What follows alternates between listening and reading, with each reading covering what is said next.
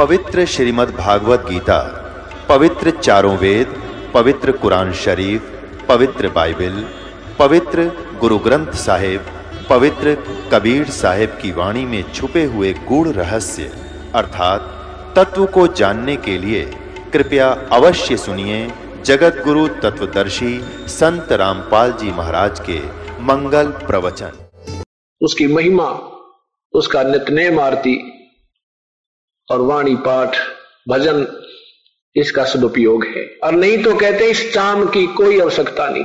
नहीं तो ये ऐसा गंदी चाम है मन माने, ना जाने किसी व्यक्ति को ऐसा गंदा शब्द बोल दे, वो रो रो कर मर जा। ये ऐसा गंदा चाम है, ना जाने किसकी चुगली खाकर उसको फांसी तुरवा दे। ये ऐसा गंदा चाम है, राम नाम बिना अगर इसकी भक्ति इससे नहीं करते तो किसी की गलत गवाही देकर उसको फांसी तुड़वा दे। ना जाने किस किस के रोज में लठ बजवा दे, एक मिनट। में तो इससे अगर सदुपयोग है तो परमात्मा कहते हैं, जीव रहता हुआ बली जो रटे हरी नाम, और नहीं तो काट फेंक दियो, यो मुख में बुलानी चाप। काट फेंकना मीन नो ने कोई काट डाला नहीं। बुराई त्याग दे किसी का। मन शब्द अप शब्द नहीं कहे किसी के बारे में। झूठ नहीं बोला है। किसी को दुखदायी झूठ नहीं बोला है। किसी की गलत गवाही नहीं दे, चाहे कितना ही कुछ भी हो जा। ये निर्विचार कर लेना, नहीं तो ऐसी बयान माटी होगी इन गलत गवाही देने वालों की। और गलत काम करने वालों की।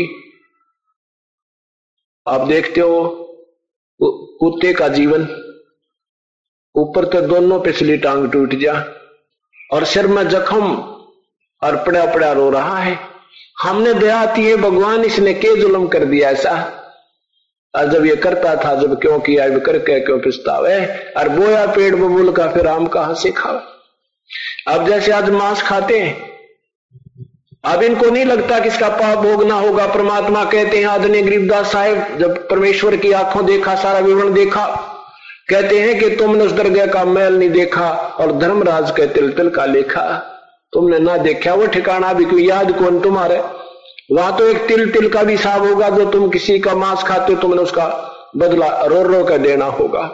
आप किसी की आत्मा कष्ट पहुंचाते हो, अपने स्वार्थवश उसका कुछ तो तुमने यही भोगना पड़ेगा और बाकी फिर नरक में, बिरान माटी होगी। एक समय की बात है, एक भक्त और एक गुरु और शिष्य जा रहे थे। एक मछियारा मच्छी पकड़ रहा था। ऐसे जाल भरे और बार पिटक दे और वो तड़फ तड़फ गए तड़फ तड़फ गए और मर जा। दूसरिया की आस लगा कर जाल डाल कर बैठ जा। गुरु शेष वहाँ पर उस तालाब के किनारे कुएँ पर पानी पी रहे थे। शेष ने पूछा, गुरुदेव, ये पापी आत्मा को क्या कष्ट मिलेगा? इसको कितना भयंकर दंड मिलेगा? ये इतना पाप कर रहा है। गुरुदेव ने कहा, बेटा, समय आने पर जवाब दूँगा। चले गए। पाँच छह वर्ष, सात आठ वर्ष के उपरांत एक दो तीन वर्ष का हाथी का बच्चा ऐसे उछल कूद बचा, उछल कूद मचा रहा था, मस्ती में दौड़ रहा था, कभी छलांग लगा रहा था, कभी पीछे को हट रहा था, वो ऐसे उछलते कूदते एक दो वर्षों की बीच में फंस गया। बीच में फंस गया तो उसको वो झटके वटके मार के निकल तो आया, पर खाल घनी छुल गई। और उसमें जख्म पड़ गया, उसमें जख्म गहरा हो गया और कीड़े पड़ गए। वो पड़ा पड़ा वहीं पर चिल्ला रहा है और उसमें बेअंत कीड़े वो खा रहे हैं।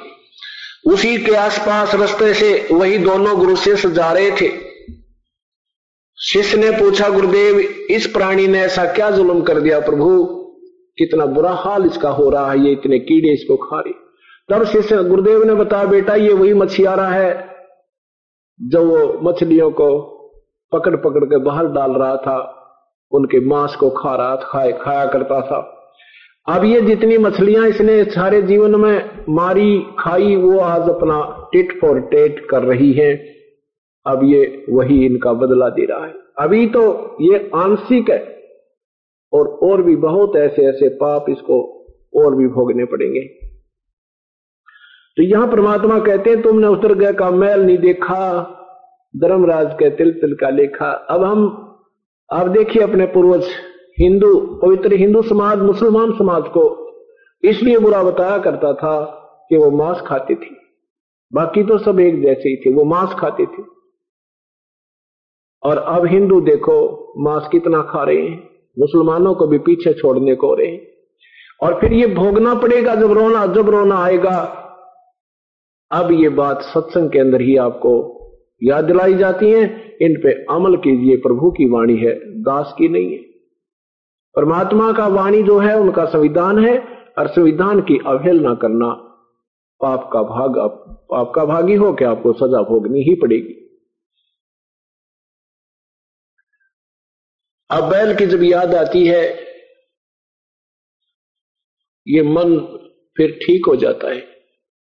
क्योंकि ये जो अंकुश है इस मन पापी पर जो बकवाद करने लगे तो ये बातें याद आ जानी चाहिए प्रभु की वाणी की। ये फिर सीधा हो जाता है। दास का जन्म जो एक किसान परिवार में हुआ, और हमारे एक बैल था, उसके पैर में कील चल गई, लगभग डेढ़ इंच लंबी। अब वो बातें अब याद आ रही हैं, जब ये विशेष सत भक्ति पर लगे, जब घनी याद आने लगी। पहले तो ओम जय जगदीश रे स्वामी जय जगदीश रे, घंटा घंटा सुबह शाम करते ही रहते थे, लेकिन मन में वो डर नहीं था प्रभु का जो अब बन गया। अब क्योंकि हम मर्यादा मर्यादा से चल पड़े और पथ पथ रह करके हम ये सब काम कर रहे हैं। प्रभु का हमारे ऊपर विशेष आशीर्वाद है, गुरुदेव का, जिस कारण से भक्ति भी ठीक चल रही है, याद भी बनी रहती है, पाप कर्मों से छूटने का प्रयत्न भी जारी रहता है। और वो जो दुख, जो ज्ञान दिया जाता है, वो हृदय में पहुँच रहा है। पहले हृदय में नहीं जाता था। आक्षाणिक सुनते थे, फिर भूत बाल जाते थे।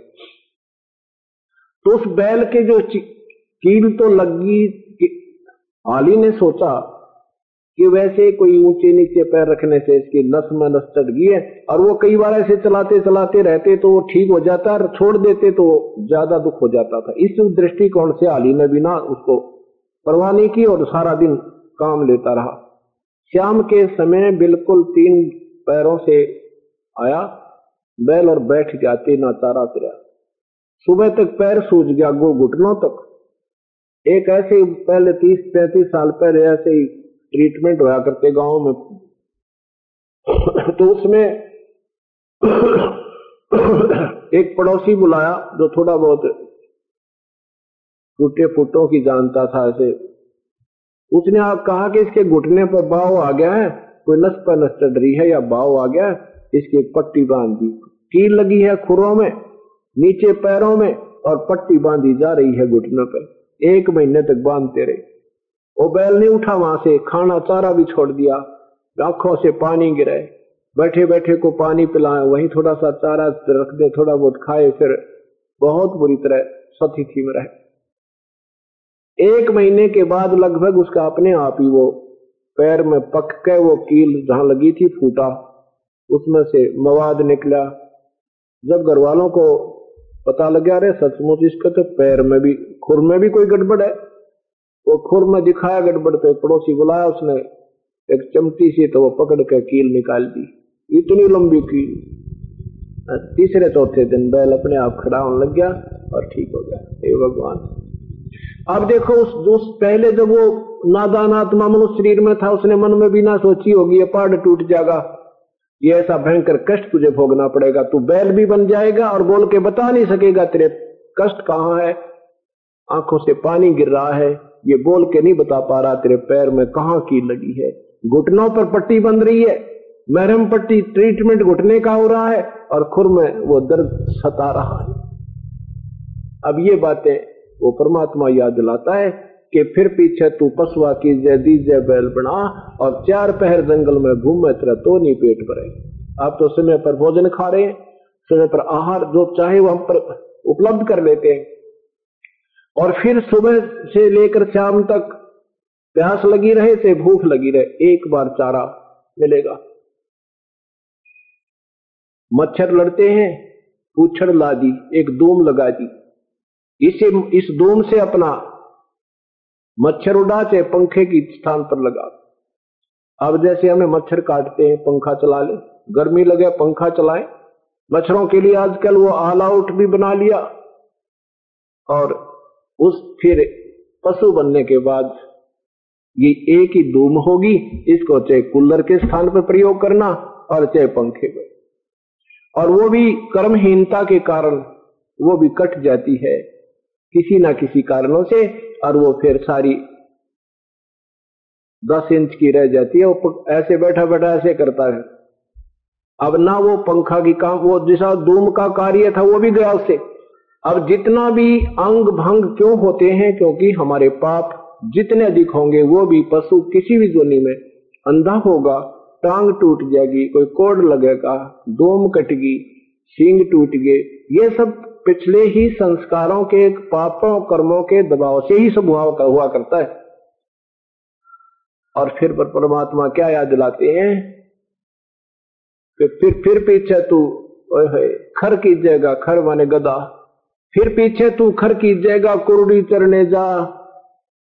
और टूटी कमर पजा हुआ चढ़, तेरा कागा फिर गधा बनेगा। परमात्मा कह रहे हैं कि फिर तू गधा बनेगा। और फिर कुम्हार सारा दिन काम लेगा। एक जख्म जरा सा हो जाए तो आपका अगर कपड़ा भी लग जाए जख्म के ऊपर, आँखों से पानी नहीं समाप्त होता रहे बहुत पीड़ा होती है और गधा बनने के बाद कमर टूट जाती है। जख्म बन जाता है उसके ऊपर बोरा रखा जाता है। उसके ऊपर एक थैला रखा जाता है जिसमें ईटें कच्ची पक्की ईटें डाली जाती है। कभी ऊपर से नीचे नीचे से फिर भर के ऊपर पजावे पर जैसे मदानी भट्ठा लगाते थे। अब वो आँखों से पानी गिर रहा है और जख्म के ऊपर एक क्विंटल वज़न रखा है। अब ये कष्ट क्यों उठाने पड़ रहे हैं अपन को? हम परमात्मा की वाणी पर विश्वास नहीं करते। जब मनुष्य होता है, तब हम यहाँ से इतना ज़ोर नहीं देते दिमाग पर जितना संत चाहते हैं कि ये अपना कार्य भी करे, लेकिन परमात्मा की मर्यादा में रहते हुए भगवान के मार्ग को सबसे ज़्यादा महत्व दें, प्रभु की भक्ति को ज़्यादा महत्व दो एक नंबर पर हमने परमात्मा के मार्ग को लाना चाहिए, एक नंबर पर। और उसके एक नंबर पर लाने से फिर अपना जो अन्य जो कार्य है, वो भी ठीक ठाक बहुत अच्छी तरह घर में सुविधा, बच्चों की सुरक्षा, को कष्ट निवारण, कोई व्यवसाय में हानि, वो सब ठीक हो जाती है। अब इन सत्संग को सुनकर आदरणीय गरीबदास साहेब ने कहा, प्रभु, भक्ति तो हम करते हैं। भक्ति तो हम करते हैं। परमात्मा ने कहा, बेटा, काहे की भक्ति करते हो? श्री कृष्ण, श्री राम, ब्रह्मा, विष्णु, महेश, जैसा भी हनुमान जी आदि की। परमेश्वर ने कहा, बेटा, ये भक्ति करते करते तुमने युग बीत गया संख्य युग। क्या बताया कि कोट जन्म तन बरमत हो गए? कुछ ना हाथ लगा रे कोकर सुकर खरबा बोरे तो कौआ हंस बुगारे। कोटि जन्म तू राजा की ना मिटी, ना मन की आशा। भिक्षक होकर दर दर घूमा तुम मिला नु निर्गुंदासा तो सब कथा सुनाई कि ये जो साधना तुम करते जन्म और मृत्यु के मिटने की नहीं है। ब्रह्म पर ब्रह्म। और ब्रह्मा, विष्णु, महेश व अन्य साधनाओं से जीव का जन्म और मृत्यु और कर्म का दंड कभी समाप्त नहीं हो सकता, जैसा किया ज्यो का तो भोगना ही पड़ता है। फिर परमात्मा ने बताया कि वो पूर्ण ब्रह्म, सत्पुरुष, उसकी भक्ति करने से जीव का जन्म, मृत्यु सदा के लिए समाप्त हो जाता है और कर्म का दंड भी जो भोग्य होता है, वो भी नहीं भोगना पड़ता। संत शरण में आने से आई टले बला, जय मस्तक में सोड़ी हुआ काटे में टल पूरा सत्संग सुनकर आदमी गरीबदास साहेब में एक विशेष प्रेरणा हुई कि प्रभु, वो सतलोक हमने तो कभी सुना नहीं। ना कोई ब्रह्मा, विष्णु, महेश से अलग कोई भगवान सुना। ये परमात्मा, कैसे विश्वास हो आपके दास पे, दास को? परमेश्वर ने कहा, ठीक है पुत्र, आज तुझे मैं अपना वो लोक दिखाता हूँ जहाँ से तुम आए थे बेटा। परमात्मा ने सारी कथा सुनाई कि तुम पहले मेरे वहाँ रहा करते थे सतलोक में। तुमने जरा सी नादानी की थी, जिसके कारण इस काल ज्योत निरंजन के वश होकर तुम यहाँ फंस गए और इसने तुम्हारे यहाँ मुर्गे बना दिए। कोई गदा बनाया, कोई गदी बनाई, कोई सूर बनाया, कोई कुत्ता बना रखा।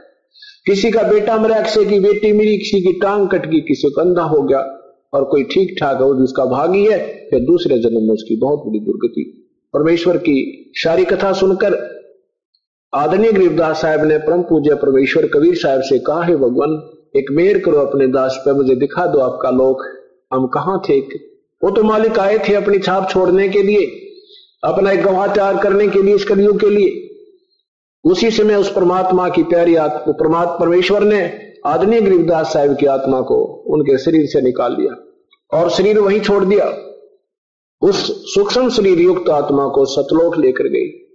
ब्रह्मा विष्णु महेश के सब स्थान दिखाए, वो लोक दिखाए, धर्मराज का लोक दिखाया, स्वर्ग लोक दिखाया, काल का लोक दिखाया, वो नरक दिखाया जहाँ पर प्राणी अपना कर्म दंड भोग रहे। हैं जहाँ उन लाल खंभों से बांधे जा रहे हैं जहाँ पर उन नरकों के अंदर उनको ठोका जा रहा है, और बाकियों की तैयारी हो रही है। जहाँ वो काल बैठकर एक लाख प्राणियों का नित आहार कर रहा है, वो खा रहा है। फिर सतलोक लेकर गए परमात्मा अपनी प्यारी आत्मा को। उधर पीछे से क्या हुआ? काफ़ी समय ऐसे ही वो आदमी गरीबदास साहेब जी का शरीर जैसे आसन पदम लगा कर आम सिद्धासन पर आदमी बैठा रहता है, पलाथी मार के आलती पालथी लाके ऐसे बैठा है। उधर से गवालों ने, दूसरे पालियों ने सोचा भी वो बाबा जी भी चले गए। और देखो वो लड़की का लड़का अभी वहीं बैठा है, उसको बुला लाओ अपनी गाँव को, गायों को घेरेगा उसका नंबर आ गया। अब वहाँ एक दो, एक भक्त जाके कहने लगा, गरीबू गरीबदास प्रेमेश्वर को, की प्यारी आत्मा को, गरीबू कहा करते थे गाँव में, गरीबू? पहले तो बारह वर्ष के बाद लड़का हुआ तो गाँवों में कहा करते हैं, भाई, बढ़िया नाम ना रखियो, कदे मर ना जावे। इसलिए गरीब नाम दर दिया, गरीबू गरीबू कहने लगे। तो गरीबू आवाज़ लगाई, गरीबू, खड़ा हो भाई, आजा, तेरा नंबर आ गया गाय घेर के ला। गरीबू, खड़ा हो। अब नहीं उठा तो पकड़ के। कहने लगे, भगत जी, खड़ा हो। अब तू साधु बन गया, क्या साधु के पास बैठ के? ऐसे छेड़ा था और वो शरीर लुट गया पीछे ने, उसमें प्राणी प्राणी नहीं था, आत्मा नहीं थी। अब वो लड़का का, लड़के का सौ ऐसे सौ गिर गया तो उसको देखा है तो मर गया मर गया। सब पाली दौड़े आए।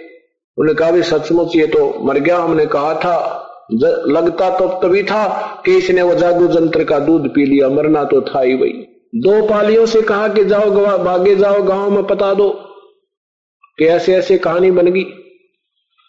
उन्होंने गाँव में जाकर उनके माता पिता को बताया। माता पिता ने सुनते ही पुत्र की मृत्यु दोनों बेहोश हो गए इकलौता पुत्र, बारह वर्ष तक कोई संतान नहीं, फिर उसके बाद कोई संतान नहीं।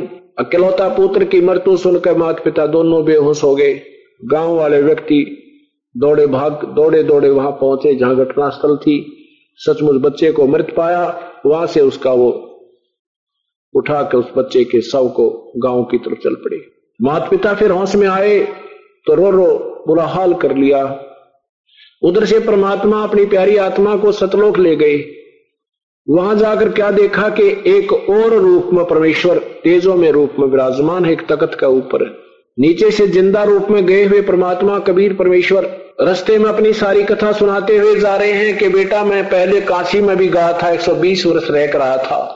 उसमें मैंने ऐसे ऐसे लीलाएँ की थी। सिकंदर लोधी का जलन का रोग ठीक किया था, रामानंद का शीश सिकंदर लोधी ने काट दिया था उस उसको जीवित किया था। कमाल, कमाली, मरे हुए जीवित किए थे। सारी कथा सुनाई अपने आत्म, उस एक जीवन की सब लीलाएँ सुनाई। मैं पूर्ण ब्रह्म हूँ। मैं ही सत्पुरुषों सारी सृष्टि का रचनहार हूँ। अब रस्ते में जब ज़िंदा रूप में जा रहे थे विश्वास हो रहा था लेकिन आगे जाकर देखा कि परमात्मा तो वो बैठा तख्त के ऊपर कितना सुंदर शरीर तेजो में शरीर है जिसके एक रोम को से कोड़ सूर्य कोड़ चंद्रमा मिला दी इतनी रो, रोशनी निकल रही है। ये है भगवान ये नीचे तो बाबा जी कोई इसका यहाँ का सेवक होगा। ऐसा गरीबदास जी महाराज की आत्मा विचार विमर्श कर रही है मन मन में अपनी आत्मा में। वहाँ जाकर क्या किया कि नीचे से जो ज़िंदा रूप में गए थे, प्रभु चवर करने लगे अपने ही दूसरे स्वरूप, जो तेजो में स्वरूप में वहाँ विराजमान थे। कुछ देर के बाद क्या होता है कि गरीबदास जी सोच ही रहे हैं कि ये है पूर्ण परमात्मा, ये कोई नौकर है। इतने में वो तेजो में शरीर खड़ा होता है उस सिंहासन से और नीचे से गए परमात्मा उस पर विराजमान हो जाते हैं एक साधु रूप में, जो ज़िंदा महात्मा के रूप में गए थे। और तेजो में शरीर वाला जो वास्तविक प्रभु नज़र आता है, वो उसके ऊपर चवर करता है, अपने दूसरे स्वरूप जो नीचे से गया था, उसके ऊपर। गरीबदास जी सोच रहे हैं कि बाबा जी पर भगवान चवर कर रहा है, ये बाबा जी भी खूब शक्ति वाला नज़र आता है। इतने में वो तेजो में शरीर उस परमेश्वर नीचे से आए हुए परमेश्वर के स्वरूप में समा गया। अकेला वो परमेश्वर उसी ज़िंदा वाले रूप में विराजमान है तकत के ऊपर सिंहासन पर और चवर अपने आप सेवा कर रहा है। ऑटोमेटिक तब परमेश्वर ने कहा, बेटा, हम ही अलख अल्लाह है, कुतुब गोस और पीरे गरीब दास खालक धनी ही हमारा नाम कबीर। हम ही सारी सृष्टि के रचनहार हैं और हम, मैं ही पूर्ण ब्रह्म हूँ। सारी सृष्टि का रचनहार मैं हूँ। और तुम मेरी आत्मा हो, वहाँ अपने ही कर्म कमज़ोर संस्कार से तुम गलती से वहाँ फंस गए हो बेटा। और तुम्हें यहाँ आकर चैन मिलेगी। देखो, ये तुम्हारे पहले के यहाँ से नहीं गए वो कितने आनंद से रह रहे हैं। इनकी कभी मृत्यु नहीं होती। मनुष्य जैसा शरीर है और सोलह सूर्य जितना तेज इस वहाँ के शरीर का है। सोलह सूर्य जितना जितना नूर है। तब गरीबदास साहब कहते हैं, भगवान, मुझे यही रख लो, मत भेजो उस गंदे लोक में। परमात्मा ने कहा, नहीं बेटा, ऐसे नहीं रख सकते। स्वयं भी भक्ति करो और भक्ति का ऋण तुम उस काल का ऋण तुम्हारे ऊपर है। इस भक्ति की साधना से सत भक्ति करके ये नाम तुझे दूँगा। रह रह कर पुत्र तुझे संभालता रहूँगा। गुप्त रूप से आया करूँगा तेरे पास। और ये भक्ति कर, स्वयं भी कर और जो भी तेरे संपर्क में उनको सतमार्ग बता। और फिर तुझे भक्ति करवा के यहाँ ले आऊँगा। अब उधर परमात्मा अपनी प्यारी आत्मा को अपना ऊपर का दृश्य दिखा रहे हैं। उधर से गाँव वालों ने बच्चे को मृत जानकर शमशान घाट पर रख दिया। यानी चिता पर रख दिया, जलाने की, फूकने की तैयारी कर दी। इतने में परमेश्वर ने वो आत्मा वापस छोड़ दी। तक चिता के ऊपर रखा हुआ शरीर ऐसे अपने आप कंपने, कंपन करने लगा दस वर्ष के बाल गरीबदास जी का। ऊपर बाँध रखे थे, वो बंधन टूट गए। अपने आप खड़ा होकर और आवाज़ लगाई, बोलो, सतगुरुदेव की जय। ये अमृत अमृतवाणी बोलने लगे कि अलल पंख अनुराग है, सुन मंडल रथीर दास गरीब उधारिया सतगुरु मिले कबीर। अब गाँव वालों ने सोचा भी, चलो लड़की का लड़का जीवित तो हो गया, पर ये तो पागल हो गया। ये वाणी बोल रहा था, अमर वाणी, हम ही अलखला है, कुतुब गोस और पीर। ये अमर बाणी परमात्मा की महिमा की सुना रहे थे कि सोलह संख पर हमरा तक या गगन मंडल के ज़िंदा, हुक्म हिसाबी हम चल आए काटन काल का फंदा। अनंत कोट ब्रह्मांडे का एक रति निभारे, सतगुरु पुरुष कबीर हैं ये कुल के सिरजनहारे अब ये वाणी बोलने लगे तो गाँव वाला का समझ मावनी कहने लगे, भाई छोरा तो पागल हो गया। ये लड़का तो पागल हो गया और परमात्मा का नाम बावड़िया दर दिया, बावड़िया। उस परमेश्वर की प्यारी आत्मा गरीबदास साहेब का, यानी उर्फ़ नाम गरीबू तो था, ये गरीबू के साथ साथ बावड़िया कर दिया कि बावलिया यो गरीबू बावड़िया आ गया, बावड़ा। बावड़ा कहते हैं ना, बावड़िया कहने लगे अब तीन वर्ष के बाद जब वो गरीबदास साहब तेरह वर्ष के हो गए, तीन वर्ष के बाद एक दादू पंथी महात्मा गोपाल दास नाम के। उनका बनिया के घर का शरीर था। वो भी ऐसे प्रेरणा पाकर के प्रभु की ग्रह त्याग कर और साधु रूप धारण करके और अपनी साधना करते हुए गाँव गाँव में घूमया करते थे। गाँव गाँव में भ्रमण भी करते थे। अब वो गोपाल दादू साहब को भी परमात्मा ऐसे ही मिले थे, कबीर परमेश्वर, जब दादू साहब सात वर्ष के थे। उनको भी ऐसे मिले थे और फिर वो सत्यान दिया, अपना करमंडल से जल एक पान के पत्ते पर रखकर पिलाया। फिर सतलोक ले गए। तीन दिन और तीन रात तक बेहोश पड़े रहे। उनका शरीर नहीं छूटा। लेकिन ऐसे शरीर बेहोश पड़े रहे। श्वास आते रहे, आत्मा नहीं रही। तीसरे दिन वो आत्मा फिर छोड़ दी थी। दादू साहेब के शरीर में। उसके बाद दादू साहेब ने कबीर परमात्मा की कलम तोड़ महिमा गाई। जिन मुझको निज नाम दिया, सोए सतगुरु हमारे। दादू दूसरा कोई नहीं, ये कबीर सिरजनहारे कोई सरगुण में रीद रहा वही कोई नरगुण ठहरावे। दादू गत कबीर की, हमसे कही ना जावे। केरी नाम कबीर का विषम काल गजराज, दादू भजन प्रताप से ये सुनकर भग गाज।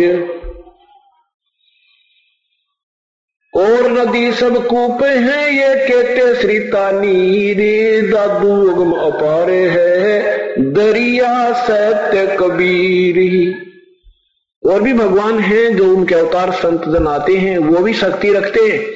लेकिन कबीर परमेश्वर के तुल्य नहीं। जैसे भगवान श्री विष्णु के अवतार, भगवान श्री विष्णु के उपासक संत, उनमें भी शक्तियाँ होती हैं। वो काम चलाओ जैसे और संत सब कूप, एक कुएँ जितना काम करेंगे और कुछ एक ऐसे भी संत हैं जो ब्रह्म उपासक हैं वो श्रीता नीर सीजनल सीजनल जो रिवर सीजनल जो कैनाल होती हैं। यानी समय पर चलना फिर बंद हो जा वर्षा ना होता। है कहते ऐसे भी हैं लेकिन दादू दरिया अगम है ये दर, दरिया सत कबीर और कबीर परमात्मा को तो दरिया समझो, जिसका पानी कभी भी समाप्त ना हो, कभी भी समाप्त ना हो, चाहे दो साल वर्षा ना हो। फिर भी उस दरिया का पानी बेशक कम बेशक हो जा, पर समाप्त नहीं होता। ऐसे ही कहते हैं और संत सब कूपे हैं ये कहते श्री तानी रे दादू अगम अपारे है वो दरिया सत्य कबीर।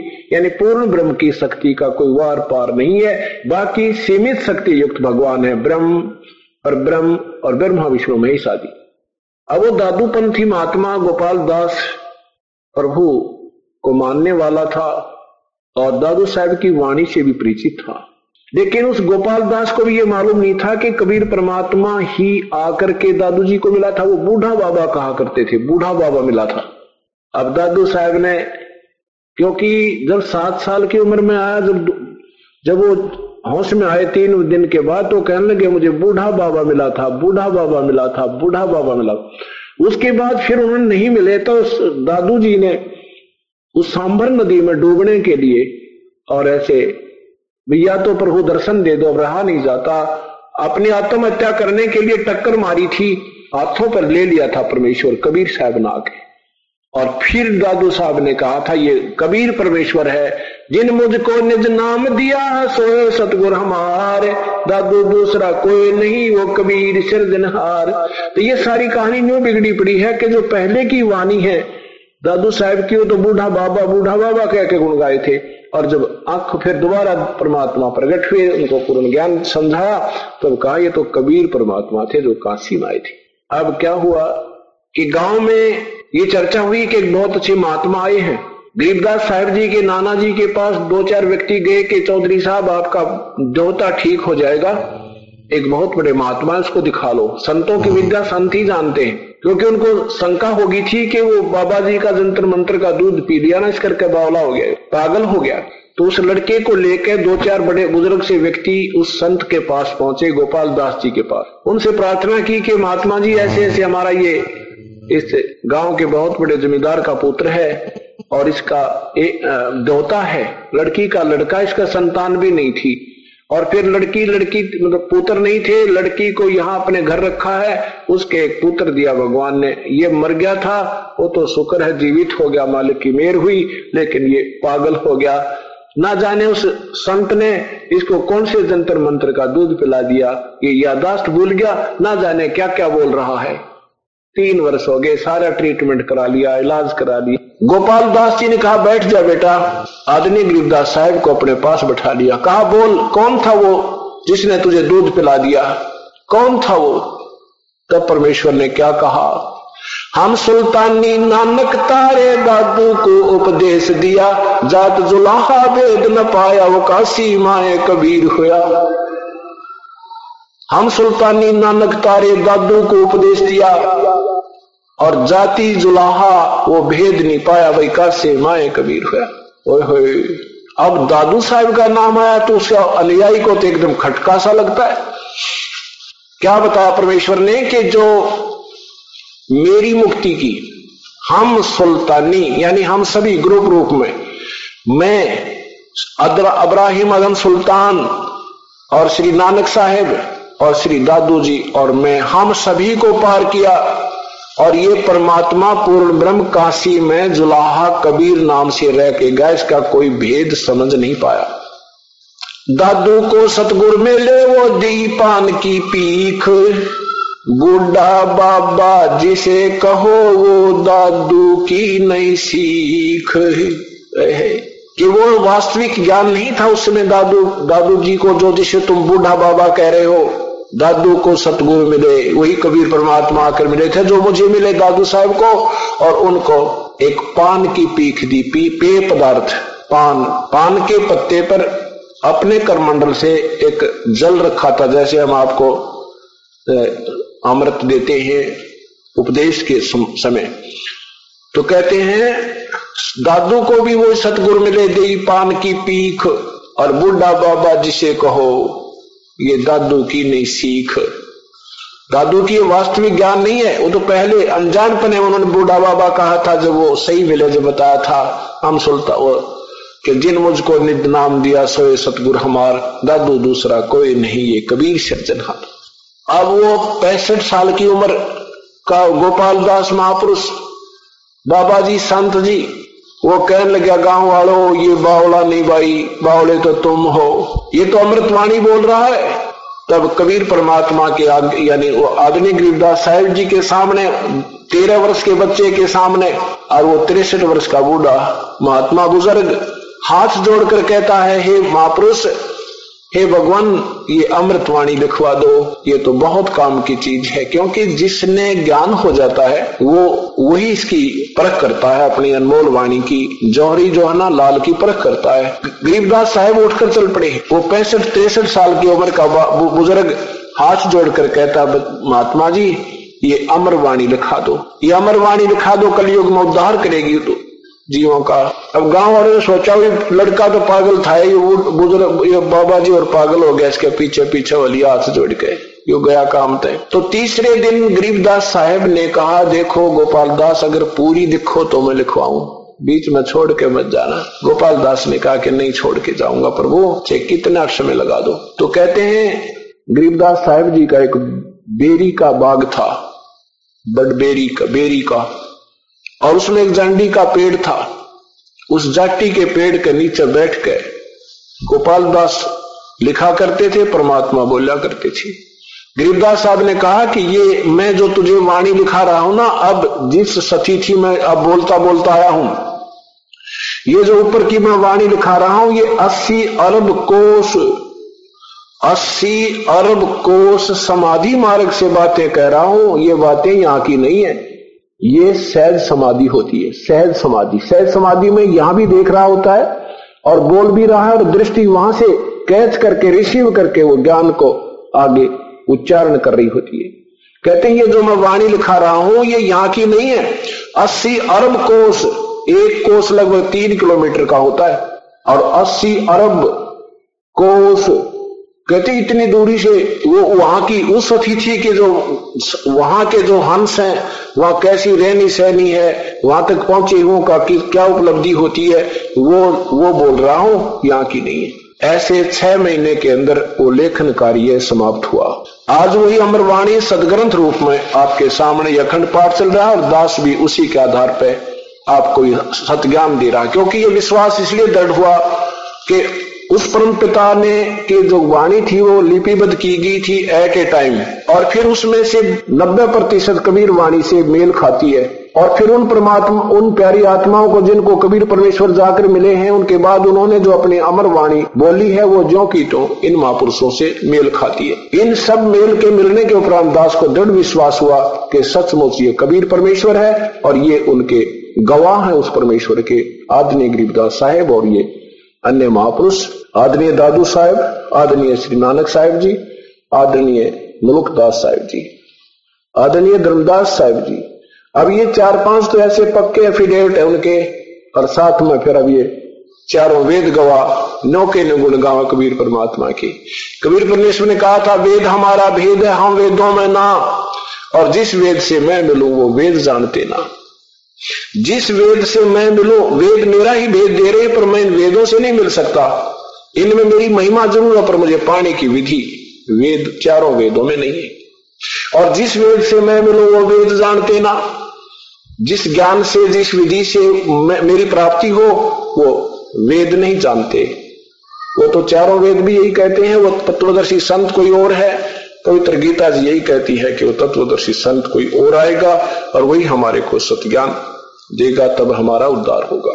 अब ये जो तीन दिवसीय समागम मना जा रहा है, ये उसी उपलक्ष्य में है कि वो परमात्मा पूर्ण ब्रह्म, मनोसदृश है, साकार है, और जब चाहे एक पल में, एक पल में इस पृथ्वी पर पलक की कुछ ही सेकंड में, सतलोक में। गरीबदास जी कहते हैं, एक पलक में साहेब मेरा करता चौदह भवना वो। एक पलक में इन चौदह भवन की खबर लेकर और अपने यथा स्थान पर बैठ जाता है, इतना समृत इतना गतिशील परमेश्वर है। अब गरीबदास साहेब अपनी अमर वाणी में क्या बताते हैं? हम देखा सो साच है वही और सकल पर पंचे हमने देखा वो सत्य, बाकी सब प्रपंच अपनी अपनी दंत कथा कह रहे हैं, जो परमेश्वर से पूर्ण परिचित संत या ऋषि नहीं है। गरीबदास साहब ने बताया कि कबीर परमात्मा मुझे धर्मराज के दरबार में लेकर गई। धर्मराज, जहाँ पर हमारा सबका एक लेखा जोखा होता है, जहाँ पर हमें पाप और पुण्य के आधार पर हमारा जो प्रारंभ बनता है, जो यहाँ का चीफ जस्टिस है, उसको धर्मराय या धर्मराज कहते हैं। वो धर्मराज ब्रह्मा विष्णु महेश के सामने भी अपने अब चेयर नहीं छोड़ता है, अपनी कुर्सी से उठता नहीं है। क्योंकि ब्रह्मा, विष्णु, महेश का भी अकाउंट उसके आधार पर वही तैयार करता है। कर्म जैसा जिसका खाता है, उसके अनुसार वही तैयार करता है। और जो ही कबीर परमेश्वर गरीबदास साहिब के साथ वहाँ आत्मा को लेकर के पहुँचे, अपनी समर्थता का प्रतीक देने के लिए कि इस बालक का पक्का जच जा पक पूर्ण दृढ़ निश्चय हो जाए और नगर नगर में गाँव गाँव में ये मेरे निर्भय होकर के और निसंशय होकर के गुणगान करे, इसलिए वो अपनी समर्थता का एक और प्रमाण देना चाहा प्रभु ने। धर्मराज के दरबार में जब कबीर परमात्मा पहुँचे, धर्मराज ने आसन त्याग दिया और करबद्ध होकर के खड़े हो गए और कहा कि आओ प्रभु बैठो। विराजमान हो। जैसे उच्च अधिकारी और नीचे के अधिकारी के ऑफ़िस में चला जाता है तो उच्च अधिकारी उच्च अधिकारी के जाते ही वो नीचे वाला अधिकारी अपना चेयर छोड़ के एक आदर के सत्कार भाव से औपचारिकता, शिष्टाचार के नाते खड़ा हो जाता है और कहता है, बैठो, साहब यहाँ विराजमान हो। और वो अधिकारी खड़ा रह करके उसकी औपचारिकता का विशेष ध्यान ना देते हुए क्या कहता है, अपना जो कार्य आदेश होता है इमरजेंसी का वो तुरंत उसको कहता है और कहता है, ध्यान से सुन ले, कहीं फिर गड़बड़ ना हो जा। यानी उस पर डांट मारता है। और वो फिर भी जी सर और करबंद खड़ा रहता है। ऐसे ही परमात्मा ने जाकर के उस सच्चे, उस धर्मराज के दरबार में और वहाँ पहुँचे तो धर्मराज खड़ा होकर के औपचारिकता करा काओ प्रभु बैठो, विराजमान हो प्रभु। तो परमात्मा उनकी औपचारिकता को ध्यान न देते हुए अपना आदेश सुनाता है, धर्म राय दरबार में गई कबीर तलाक, मेरे भूले चूके हंस को तो पकड़िए मत कजाक। गरीबदास जी को दृढ़ करने के लिए कि कहीं ये बालक विचलित ना हो जा। उस धर्मराज के ऊपर ऐसे गाट लगा रहा है कि मेरे भूले चूके हंस को भी, कबीर हंस को मत पकड़ना कजाक। कहीं तो बदमाशी कर दे। धर्मराज ने कहा, प्रभु, आपके हंस को नहीं पकड़ूँगा। लेकिन मेरी एक समस्या है, परमात्मा, जब से आपकी शरण में नहीं आते, उससे पूर्व के जो इनके पाप और पुण्य का अकाउंट होता है, वो तो प्रभु मेरे पास, मेरे कागजों में, जो का तो विद्यमान रहता है। और बाद का जो आपके पास चले गए, वो हमारे कागजों से उसको ओमिट हो जाते हैं, वहाँ से निकल जाता है। उस पिछले का तो मैंने खा, खाना पूर्ति प्रभु करनी पड़ेगी उसके आधार पर मैंने इनको सजा भी देनी पड़ेगी। तो परमेश्वर ने कहा कि करम ब्रम ब्रह्मांड के ये पलम कर दो ने से जिन हमारी दो ही दी सो करो हमारे पेशे। हे परमेश्वर तेरे ये कर्म ब्रह्म इस ब्रह्मांड के इसमें तुमने बना रखे ये ना, नाला को तुमने कर दिया काम को बड़ा सारा। इनको सत ज्ञान देते नहीं। बचपन से ये सारे उल्टे सुलटे काम करवा डालते हो और फिर कहते हो, तुम्हारा ही कर्म तुम्हें ही मिल रहा है, जैसा करोगे हम तो वैसा ही दे देते हैं। कि तुम्हारे ये पिछले जो पाप कर्म है, उनको मैं नेश मीन नष्ट कर दूँगा, उनको समाप्त कर दूँगा, उन पापों का विनाश कर दूँगा। और जिन्होंने मेरी, मुझे याद किया है, कोई भूल चूक कर अनजान पड़े में गफलत के कारण मान ली एक दो वर्ष पिछली आयु में ना भी भक्ति करे, सत्संग भी छोड़ गया, इतना दयालु है। परमात्मा कहते उसको फिर पकड़ भी ले जाओगे ना, और वो फिर वहाँ याद आएगा इसको। ये जो ज्ञान आप सुन रहे ये खाली नहीं रहेगा, आपके अंदर फ़ीड हो रहा है, आपके अंतकरण में जमा हो गया जैसे सौपन में कभी कोई बात याद आती है, कभी कोई याद आ जाती है, ऐसे ही ये जब यहाँ से तुम जाओगे और वहाँ जाते ही मान ले गफलत मयम के दूध पकड़ भी लेगे तो ये ज्ञान याद आओगे आपका। आपको याद आएगा, कोई मुझे तो पर कहा करते थे, हम तो कबीर साहब के सेवक हैं, हम तो काल के दूत हमें नहीं पकड़ सकते। तो उस समय याद आएगा तुझे। और वहाँ जाकर भी अगर तूने ये कह दिया ना, अरे मैं तो वो कबीर साहब का शिष्य मेरे तो गुरु जी, वो नाम था, वो ऐसे। कहते उनका भी हिसाब मत करिए, उन्हें मेरे पास भेज दिए, मैं आप देखूँगा एक सेवक बता रहा था कि जी, मैं ऐसे सौपन में सौपन में, और मेरा शरीर छूट गया, और मुझे, मैं बाहर निकला तो मुझे अपना वो शरीर भी दिखा और मैं भी दिखू जा रहा इतने में दो तीन व चार, दो तीन वो आगे, मोटे मोटे डिग डोल से। ने बोला, चार भाई आ तो हमारे साथ आ जा। दो दो जने आगे और मुझे पकड़ लेंगे तो मैं कहने लगा, भाई, कहाँ ले जा रहे हो तुम? वो कहने लगे, भाई, धर्मराज के पास ले जाएँगे। तेरा टाइम पूरा हो लिया। तो उसको कहने लगे, जी, मेरे वो बात याद आएगी। अगर भाई, हमें तो यम के दूत नहीं ले जा सकते, हम तो कबीर परमात्मा के शिष्य है। तो बोला जी, मैंने उन गला मुक्का मुक्का हो गया उड़े कि तुम हम ले जा ही नहीं सकते। तो दोनों वो वीर, मैं भी बोला लो लवान हो गए। एक बोला, भाई, तू ऑर्डर हो किसने? मैं पहले पता कर हूँ ये झगड़ा है भाई कहते सचमुच कोई और ले आए हम? वो एक तो मेरे पास खड़ा रहा, एक अंदर गया। अंदर जाकर बोला, जी ऐसे ऐसे कहानी है, और वो नौका मैं तुम्हारा, तुम मुझे पकड़ नहीं सकते। कहते धर्मराज ने बेराना के क्या उसने ने बोला, भाई, छोड़ा इसने क्यों मरवाओ मुझे भी, ये अपना नहीं है। ने बोला, जी, मैं जब वापस आया तो सारे शरीर में पसीने आ रहे। और नो देखू, मेरे लो किसी आ रहे। कहा खून आया है, ना खून आ रहे, पर थक रहा, ऐसा कसूता जैसे करनी कुश्ती कर रखी तो सुबह उठा, मैंने घर वालों को बताया कि आज तो मेरी टिकट कट गई थी। आज नहीं था, जब परमात्मा की चरण में नहीं होता तो वहाँ पे सारी कहानी बताई।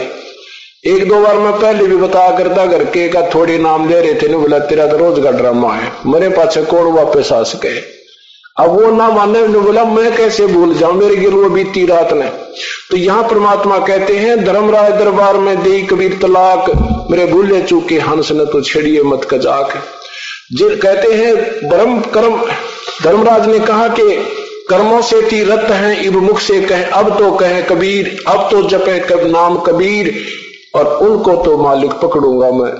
जड़नी पड़े जदीर तो क्या कहते हैं, कर्म ब्रह्म ब्रह्मंड के त्रेपन में कर दो और जिन हमारी दो ही दी सो करो हमारे पेश। बोले पुरुष कबीर ते है बोले पुरुष कबीर से, पुरुष माने प्रभु प्रभु कबीर से। और वो धर्मराज कर जोड़ और तेरे हंस ने छेड़ू नी मैंने दो ही लाख करोड़। बोलो सतगुरुदेव की जय। जब धर्मराज ने कहा भगवान, आपके अंश में मैं नहीं छेड़ूँगा।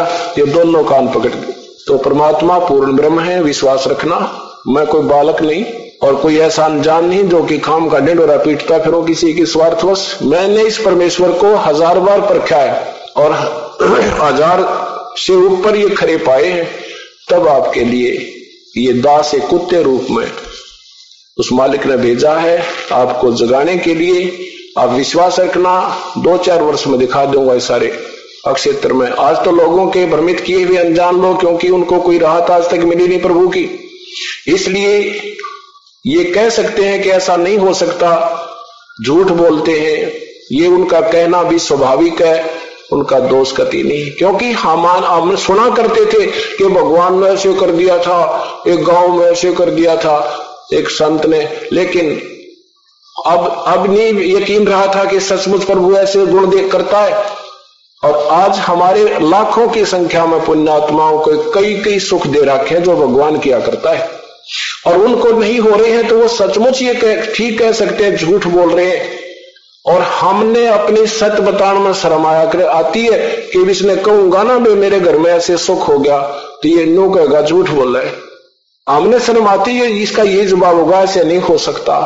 और जब हमारे साथ हो चुका है, तब उनकी बातों को नहीं मान सकते कि प्रभु ऐसा नहीं कर सकता। इसलिए अपने परमात्मा पर पूर्ण विश्वास रखो और कुछ दिन के बाद देखना, ऐसी अनौनी करके दर देगा। आप सोच नहीं सकते, भगवान, ये हुआ तो वह क्यों करे? और देखो, इस मार्ग में लगने के बाद, मान लीजिए आपको छोटी बहुत कोई आपत्ति आ भी रही है। आप सोच रहे हो कि मेरा ये कार्य नहीं हुआ, आप सोच रहे हो मेरा ये रोग मुक्त नहीं हुए, औरों के हो रहे हैं। इसके भी कई कारण होते हैं। इन सब का दृष्टिकोण रखकर ही आप इस मार्ग पर चल सकते हो। कैसे? या तो आपका कोई नाम खंड हो गया, आप में कोई हीन भावना आ गई है, जिसके कारण परमात्मा ने अपना पंजा पूर्ण नहीं रखा आपके ऊपर। दूसरा यह है कि आपके ऊपर भारी आपत्ति आनी थी, छोड़े में टल रही है तो आप उसको भी कष्ट मान रहे हो। और तीसरा कारण ये होता है धीरे धीरे रे मना। और धीरे सब कुछ होवे। माली सीते सोगड़ा, ऋतु आए फल होवी। तीसरा कारण ये है कि धीरे धीरे रे मना। आप विश्वास कर लेना, चार वर्ष दो तीन वर्ष आँख में इसका लग जाओ, चाहे आपको ना भी लाभ होता दिखे। वैसे तो ऐसा नहीं हो सकता कि आपको लाभ ना हो। ये तो भूल जाना कि आपको यहाँ आने के उपरांत कोई लाभ ना मिले। दो कारण आपको बताए हैं। कभी परमात्मा अपनी महिमा आप ही गाते हैं।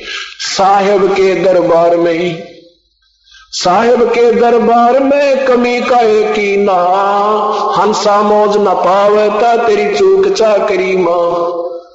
इस परमेश्वर के दरबार में किसी चीज़ का अभाव नहीं है। इस परमात्मा के दरबार में इम्पॉसिबल वर्ड नहीं है। असंभव शब्द नहीं है। अगर आपको पूर्ण लाभ नहीं हो रहा तो आपकी चूक चाकरी में आपकी कोई सेवा में, कोई भावना में त्रुटि है, इसको अपनी को सेट कर दे। इसको ठीक कर ले। और दूसरा यह है कि धीरे धीरे रे मना, धीरा सब कुछ हो। जैसे एक आम का पेड़ बीजा जाता है, पौधा लगाया, पानी सींचने लगता है वो मालिक, और फिर धीरे धीरे उसमें सौ घड़े डाल देता है, जब जाकर तो वो फल देने योग बनता है। और जब वो फल देने योग बन जाएगा, जब देखना उसके ठाठ आम के पौधे के आप भी खाओगे, पड़ोसी भी तोड़ तोड़ ले जाया करेंगे और रिश्तेदारों को भी देकर आया करोगे, फिर भी समाप्त नहीं होंगे। तो ये राम नाम का आम का पेड़ अब आपने बीजा है, इसको सिंचाई करते रहो। ये तरीका इसकी सिंचाई का। सत्संग माना ज्ञान सुनना, दान करना, भक्ति करना, बुराई टाक देना। और फिर देखना दो चार वर्ष के बाद इसके कितने फल लगेंगे। ओए आपको याद भी नहीं आओगे, हम कभी दुखी थे। ये सत्य मानना। आप ये अब तो बहन भाई जो नए आते हैं, उनका स्वाभाविक है अपना दुख परमात्मा के सामने विवरण करना, वर्णन करना। और फिर आपके मुख में जबान नहीं रहेगी। लोग नाल हो गए। दया कर दी। अब के गुण गाओ। यानी ऐसे ऐसे सुख देगा परमात्मा। तो इसलिए कुछ तो समय दे मालिक को देना और धीरज रखना। इन इन विचारों के आधार पर आप विचलित मत होना और फिर देखना, या दुनिया उम्र का करेगी तुम्हारे सुख देख देख के। अब आते हैं बहन बेटियाँ, जो कति तंग वाली, बहन भाई जो भी हैं, इन माता दोग दोग के, सारे जाड़े जुड़े लवा के, गुड़गाने वाली बन बोरी, सारी दोग के, और फिर वही के वही कष्ट है। अब उनको कहते हैं कि ये ये नियम निभाने होंगे। तो इनो कहे भगवान हम तो छके पड़े हैं इन हम तक कति तंग आ लिया ईब पटक जाएँगे देखे भी कोई ना। और फिर देखना ये प्रस, वो परमात्मा प्रसंगी जब होता है जब हम कति एक तरफ़ हो जाए हम दोगले चले कुछ दिन। नाम तो ले लेते हैं भाई उसने कहा चल मैं दीक्षा ले लेता हूँ। और फिर भी डरते दोगले चलते हैं। वहाँ भी आधी लगाया कि फ़र्क पड़ा कि दिन रुष्ट रुष्ट ना हो जाए। नहीं या दोगला नहीं चलना होगा आपने। वो एक दिन एक दम ही सब कट ऑफ़ करना है। दास ने 25 वर्ष हनुमान की साधना की थी। मंगलवार का व्रत रखा करता था। जिस दिन ये सत्ज्ञान मिला, उसी दिन त्याग दिया। उद्यापन भी नहीं किया उसका। और दोनों लाभ हुआ। ये सत्कर मानना, पूरा विश्वास करना, ये पूर्ण परमात्मा है। लेकिन ये मर्यादा से प्रश्न होते हैं। भक्ति बेशक कम हो जाए, पर मर्यादा मत तोड़ना। इसकी गाइडलाइन से बाहर मत चला जाना। जैसे रामचंद्र जी ने लक्ष्मण से कहा था कि लक्ष्मण, या तो तू आइए मत मेरे साथ। जब जंगल में वो चित्रकुटी में रहा करते थे वनवास में, और आवे तो ये एक रेखा खींच के आना, ये मंत्र बोल के, और सीता से कह देना कि इसे बाहर मत आना। तो फिर लक्ष्मण को भी जाना पड़ा, सीता के कटु वचन सुन के। तो जाने लगा जब लक्ष्मण ने लक्ष्मण ने भी जाना पड़ा तो सीता से कह के कहा था कि माता इस रेखा से बाहर मत आना। अब रावण एक साधु रूप बनाकर भिक्षा लेने गया तो सीता जी ने कहा था कि, साधु, इस रेखा से अंदर आके ले जाओ, मैं बाहर नहीं आ सकती। अब रावण आगे को चला, उसमें से लपट निकली, वो एकदम वापस हो गया। उसने कहा कि, देना है तो भिक्षा बाहर आकर दे जा क्यों? साधु के साथ बदतमीजी करते हो। पहले साधुओं से डरा बहुत करते आदर बहुत करते थे। अब सीता ने सोचा, क्या फ़र्क पड़ा है? एक बार, दो सेकंड लगेंगी और दे कर बाहर अपना बैठ जाऊँगी आके, क्या पता लगे है लक्ष्मण और राम को। और यही बात मारे हमने। अब क्या कहते हैं, वो जरा सा उन्होंने अपनी सोच सोची थी, उस उस महापुरुष की मर्यादा का भंग कर दिया, वो बाहर आ गई बाहर आते रावण उठा ले गया। या गरीबदास जी महाराज कहते हैं, मन तू पावेगा अपना कियारे भोगेगा अपना कियारे राजा राम की कार उलंगी सीता लंक मजारे उस वचन का भंग करने से, अपनी चलाने से और बाहर निकल जाने से, मर्यादा से, सीता के साथ क्या दुर्गति हुई? बारह वर्ष रावण की कैद काटनी पड़ी। तो इसलिए इस परमात्मा ने जो नियम बना रखे हैं इससे मत जाना, उस इसमें काल खा जाएगा, जैसे रावण सीता को उठा लिया। तो ये परमात्मा कहते हैं, जब तक हंसा हमारी आना और काल लगे ना तुम रवाना। जब तक मेरी आन कान में ये हंस रहेगा, तेरा तीर नहीं लग सकता। हम नादानी कर देते हैं हम लोक लाज में आ जाते हैं छोटी मोटी बातों को अवॉइड कर देते हैं क्या फ़र्क पड़ता है? हमने जरा सी लगता है लेकिन परमात्मा का सारा काम बिगड़ जाता है। गरीबदास महाराज कहते हैं कि, अनंत कोट ब्रह्मांड जहाँ हमने रचे सकल ब्रह्मांड, और गरीबदास में के करो यू काल करे जीव खंडे रहे हैं। अपने कबीर परमात्मा की समर्थता बताते हुए गरीबदास जी कहते हैं कि हमने सारे ब्रह्मंडों की रचना करी है सबका पालन हम कर रहे हैं। और ये नादान आत्मा हमारे पर विश्वास ना करके हम क्या करें? ये काल के दूत, कोई झाड़ा लाने वाला, कोई झाड़ झाड़ने वाला, है, और इनको जुब्बा बुका ले जाए वहाँ चले जाते हैं और हमारी फिर मर्यादा से बाहर हो जाते ऐसे खंड हो जाने से ये काल अटैक कर जाता है, नहीं तो नाम लेने के बाद आपके कांटा भी नहीं लग सकता। तो इसलिए पूर्ण विश्वास रखना, आप और आपके बच्चे सदा सुखी रहेंगे। बोलो, सतगुरुदेव। और विनती करूँ, दरू चरण पर शीश। गुरु राम देवानंद जी महाराज ने दिया नाम बख्शीश। कोटि कोटि सिजदा करूँ, कोटि कोटि प्रणाम चरण कमल में राखियो में बांदी जाम गुलाम।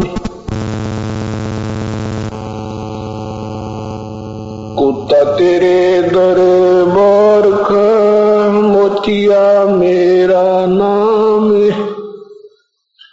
गले प्रेम की रस्सी, जाके चो तो तो करो तो बावड़ू, दूर दूर करो तो जाऊँ। जो राखो तो ही रहूँ, जो देवो सो अवगुण किए तो बहुत किए है, करत न मानी हार। बावे बंदा बख्श दियो, बावे गर्दन उतार। अवगुण मेरे बाप जी, बख्शो गरीब नवाज़ जो मैं पूत कपूत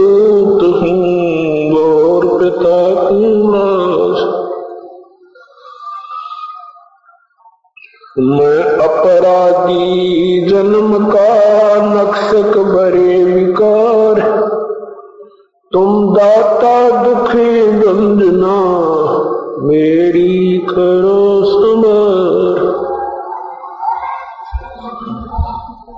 सुरत करो मम साइया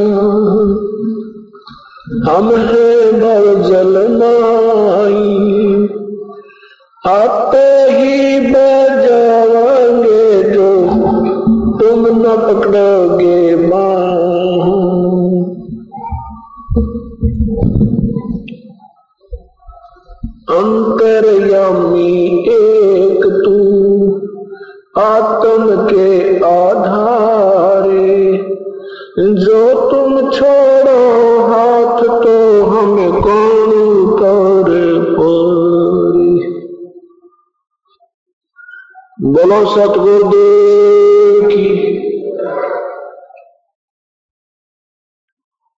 सभी भक्तात्मा प्रेम पूर्वक बैठ कर सत्संग सुने।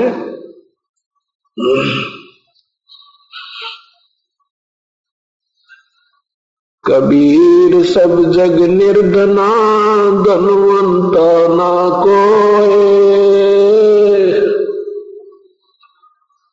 धनवंता सो जानियो, जिस पर राम नाम धन होए कर बंदगी। जो चावे दीदारे। अवसर मानुष जन्म का भाई मिलन बारंबारी। मानुष जन्म पाके नहीं डटे हरि नामे जैसे कुआ जल बिना बनवाया क्या काम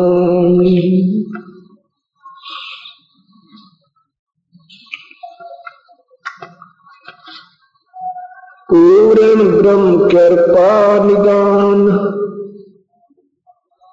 सुन के सौ करता रे। गरीब दास मुझ दीन की रखियो बहुत सवारे